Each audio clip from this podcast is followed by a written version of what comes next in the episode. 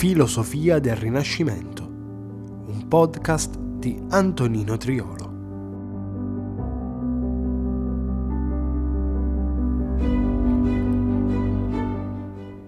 La scuola di Atene di Raffaello Sanzio, l'eterno dibattito tra platonici e aristotelici.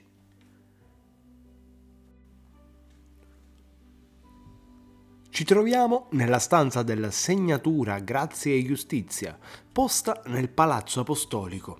Quest'ala del palazzo in origine sarebbe dovuta diventare lo studio di Papa Giulio II al secolo Giuliano della Rovere, nipote di un precedente Papa, Sisto IV, ma fin dal suo completamento vi si insediò il tribunale da cui prese il nome.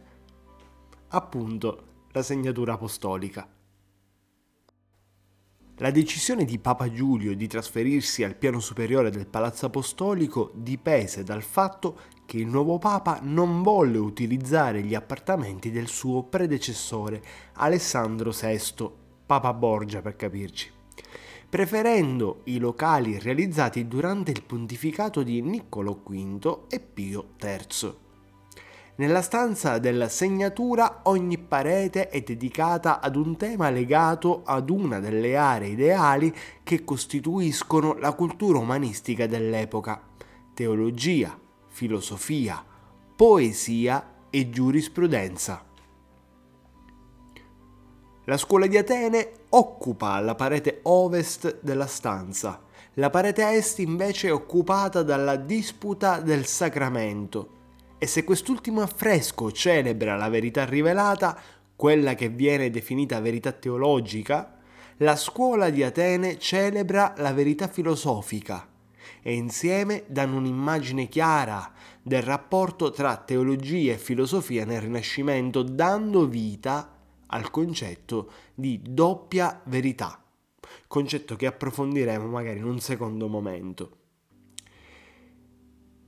Il titolo, La scuola di Atene, però risale al XVIII secolo, cioè non è il titolo originale dell'opera, e fu attribuito da alcuni studiosi di area protestante il tema è più probabilmente ringo- riconducibile al concetto di tempio della filosofia nell'orizzonte della pia filosofia legata all'impostazione sincretica neoplatonica di Marsilio Ficino, o almeno riconducibile ai circoli neoplatonici corte papale, interessati ad affermare una determinata idea del vero, del bene, del bello, ma soprattutto dell'anima.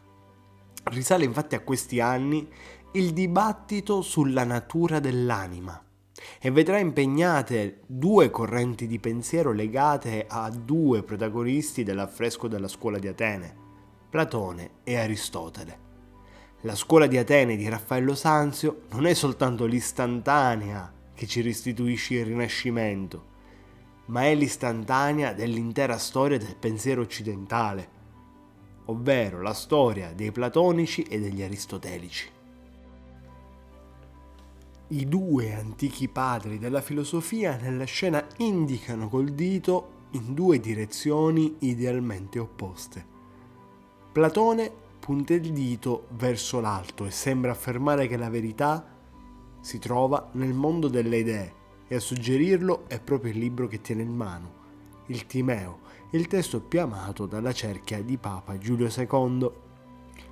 Nel Timeo si dialoga intorno all'origine dell'universo, il ruolo del demiurgo, la natura dei quattro elementi. Inoltre si definisce il triangolo come figura geometrica prima, da un punto di vista teologico riconducibile alla concezione del Dio trinitario del cristianesimo ma appunto questa sarà una riflessione che faranno i cristiani in un secondo momento.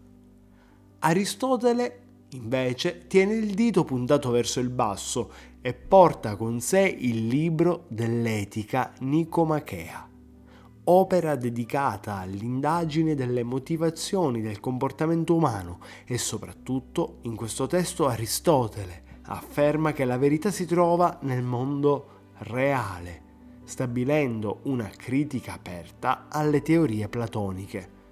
Platone che tra l'altro era il maestro di Aristotele, quindi vediamo proprio una disputa tra allievo e maestro, una rottura.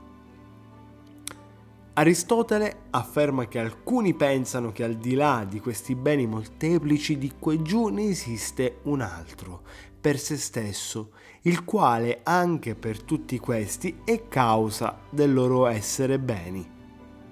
I sostenitori di entrambe le dottrine filosofiche giungono fino al tempo di Raffaello e di Giulio II. L'Accademia Platonica, l'Accademia Platonica Fiorentina, fondata da Marsilio Ficino, che tra l'altro sarà anche il maggiore esponente dell'Accademia, e che difende l'idea dell'immortalità dell'anima. Dall'altra troviamo quanti si rifanno ad Aristotele, primo fra tutti Pietro Pomponazzi, professore di filosofia all'Università di Padova e autore di diverse opere, fra le quali ritroviamo il Trattato dell'immortalità dell'anima nel quale sostiene che l'immortalità dell'anima non può essere dimostrata razionalmente, almeno l'immortalità dell'anima umana, perché beh, Pomponazzi eh, fa una differenza fra anima umana e anima angelica, dove dice che l'anima angelica è immortale, mentre l'anima umana cessa di esistere insieme alla, al corpo. Quindi finito il corpo, finita l'anima.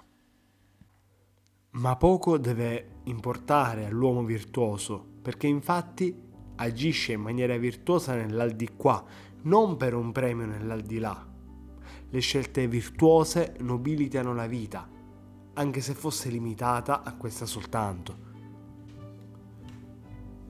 La mortalità dell'anima in Pomponazzi non è argomento che lo porta verso l'ateismo, anzi dà ancora più forza ai valori morali, al concetto stesso di fede che si scardina dalle incertezze della speranza, perché, diciamocelo pure, la speranza ha una certa dose di incertezza, per fondersi piuttosto sulla certa ragionevolezza della carità, quella caritas cristiana che caratterizza o dovrebbe caratterizzare la cultura europea.